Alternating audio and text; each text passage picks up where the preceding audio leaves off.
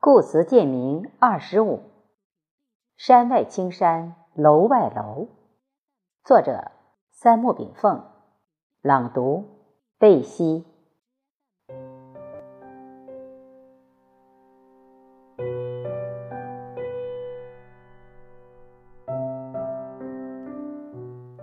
我们站在三维时空去揣测宇宙奥妙，犹如井底之蛙仰观太空。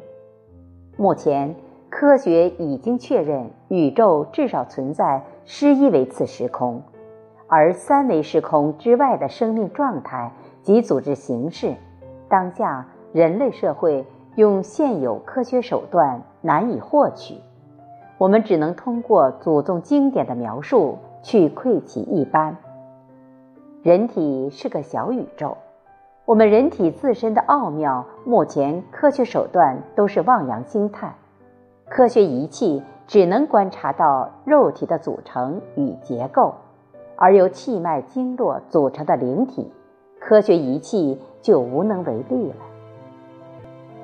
黄帝在《黄帝内经·阴阳应象大论》曰：“阴阳者，天地之道也，万物之纲纪。”变化之父母，生杀之本始，神明之福也。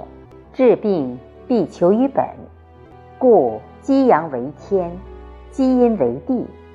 阴静阳躁，阳生阴长，阳杀阴藏，阳化气，阴成形。寒极生热，热极生寒，寒气生浊，热气生清。清气在下，则生孙泄；寒气在上，则生膨胀。此阴阳反作，病之逆从也。故清阳为天，浊阴为地。地气上为云，天气下为雨。雨出地气，云出天气。故清阳出上窍，浊阴。除下窍，清阳发腠理，浊阴走五脏，清阳十四肢，浊阴归六腑。《黄帝内经》通过揭示宇宙阴阳变化来推及人体。宇宙由多维空间构成，我们的身体同样由多维空间构成。我们千万不要以为。这个身体仅仅是我们灵魂的载体，也是无数个有形或无形生命的载体。所以，我们发出的任何善恶信息，这些有形无形的生命都会立即接收并做出相应反馈。我曾讲到日本江本胜博士的试验结果：水有灵性，其实就是暗示我们。要对身体内共生共存的各种生命，要做出正确指令，并善待它们。当代前沿物理学家提出，并将逐渐证实，宇宙并非单纯的一层空间，是由无数维次的空间组成的。我们居住的宇宙空间，科学家称之为三维空间。宇宙空间为什么会出现演化？为什么会从一维空间变化为无数维空间？西方科学所追求的东西，其实中国古代哲学早已做出回答。《道德经》言：“道生一，一生二，二生三，三生万物。”《易经》言：“易有太极，以生两仪，两仪生四象，四象生八卦。”古代的卦与卦同义，形容某一类宇宙现象如挂在天空一般炫目易见。从中国古典哲学中，我们可以了解到，宇宙一维太极混沌空间由道生成，也称无极；宇宙二级阴阳空间由太极生成；宇宙三维空间由阴阳生成。以此治无数空间，这与佛教经典中言说三千大千世界中有无量无边佛国沙土相吻合。但从宇宙的基本构成元素看，阴阳是它的两种基本元素。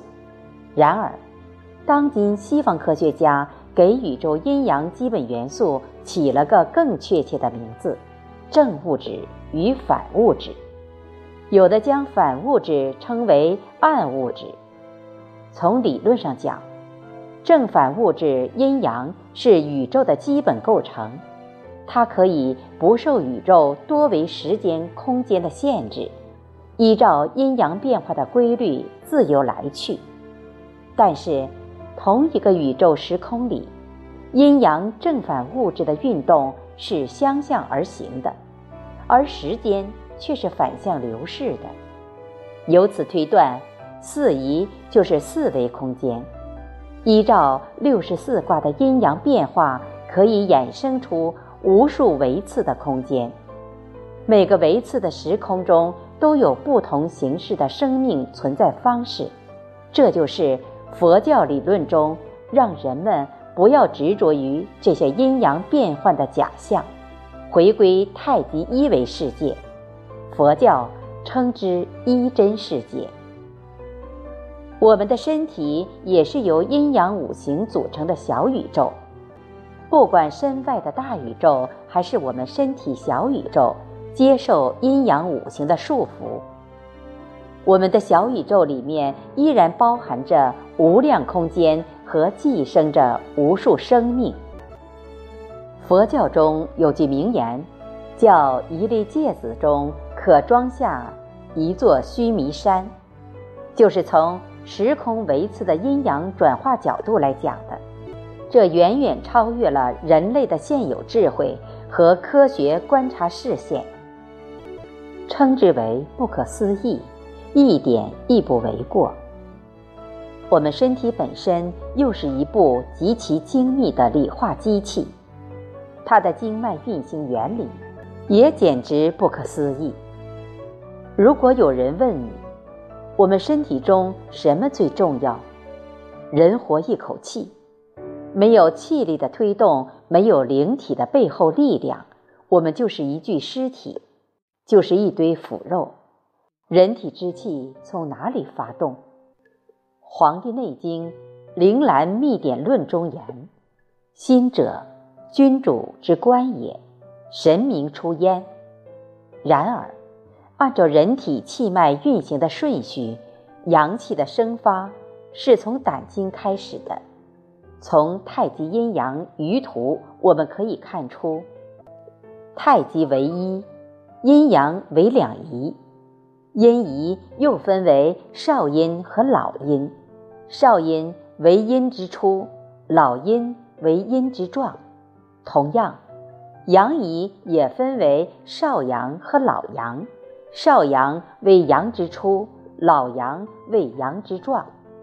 这里的老阳、老阴。在中医学上称太阳太阴，《易经》认为阴极阳生，阳极阴生，太极本身没有增减，事物在负阴抱阳中进行运动转化。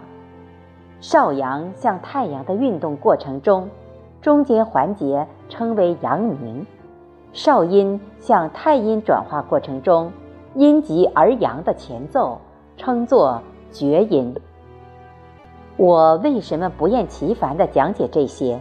因为从阴阳中生出的太阳、阳明、少阳、太阴、少阴、厥阴这六个概念，不仅相对宇宙的运动非常重要，同时对于中医中推动人体活动的十二经脉运行来讲，也极为重要。